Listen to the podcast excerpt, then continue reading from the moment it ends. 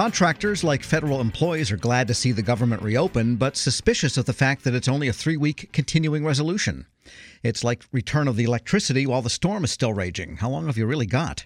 With how to make soup while the stove is working, David Berteau, CEO of the Professional Services Council. And I guess let's start with what you're telling your members, because let's presume we've only got three weeks and they need to get paid. Right. You certainly have to, if you're a contractor in the federal government space for one of the affected agencies, you have to recognize that uh, you do have only three weeks at, at a minimum. You may have more than that.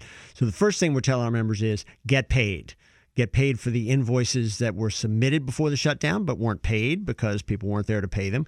Get paid for the work you did before the shutdown but for which you had not submitted an invoice and maybe couldn't because there was nobody to accept those invoices.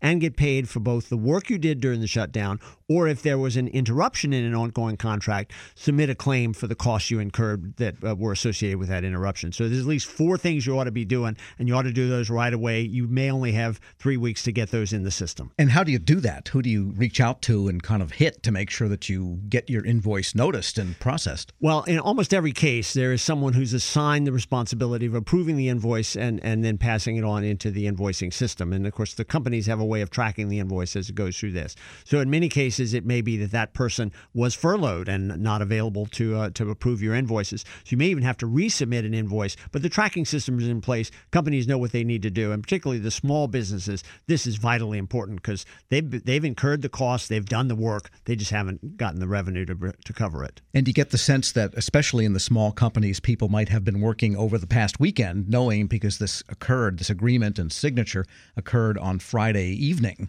they at least had a couple days run up to a Monday morning. Absolutely. We started telling our members on Friday as soon as the president made his announcement that they should be working uh, to get to get their invoices in and get paid.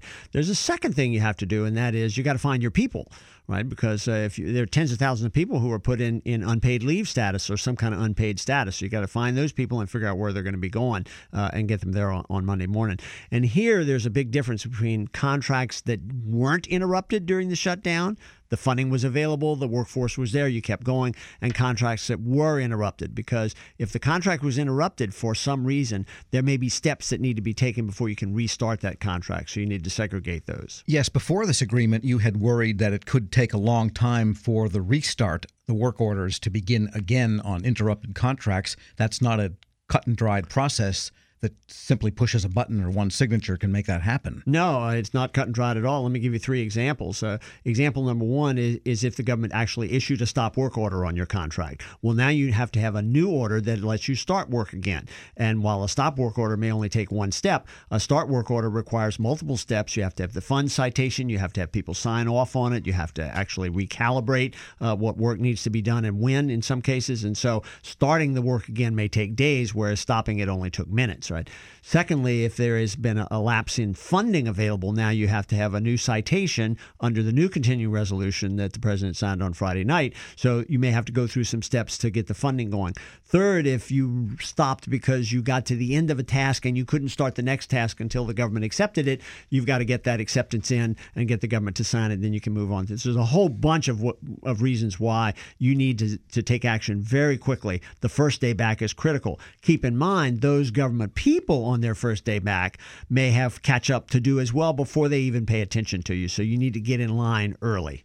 We had one professor, Bob Tobias of American University, former federal well, union yes. president, and he said the first thing that agency managers have to do is let their people talk it out. Don't pretend it's just business as usual. Welcome back to work. Okay, everybody get going. But let people vent a little bit. So that could take a day. Uh, it could certainly take a day. And by the way, there's an awful lot of passwords that expire on a three month uh, session. So you may have people come back and they can't get in their emails because they they didn't reset their passwords in a timely manner. So there's all kinds of hiccups that can occur. So contractors have to take that into account as they prepare for the actions they need to take immediately today. We're speaking with David Berteau, CEO of the Professional Services Council, and with one more question with respect to those restarted or potentially restarted contracts. If the government is nervous that there's going to be another shutdown in three weeks, could they be reluctant to restart certain projects until they know it's really ongoing. I suppose that might be possible. I think, though, uh, another characteristic that that I, I, think our member companies should take full advantage of is, um, you know, contracts are one of the ways in which the government does keep going during a shutdown.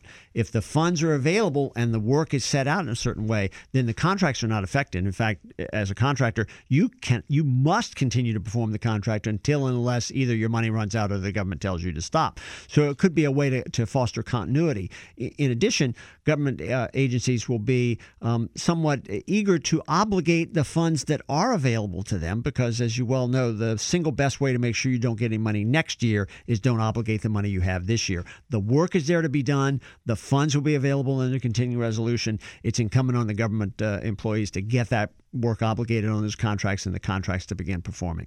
And speaking of next year, 2020, fiscally speaking, we're just about at the time when ordinarily, under regular times, the White House would release its budget request for the ensuing year, 2020.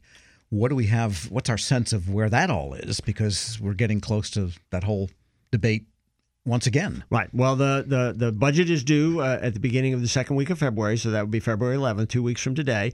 Um, one can be reasonably certain that the budgets are already locked up because the process by which the computer tapes have to spin those budgets into the publications that get submitted up to the Congress is not an overnight process. Uh, uh, one of the legacy systems still out there is, in fact, the slow budget printing process that we have.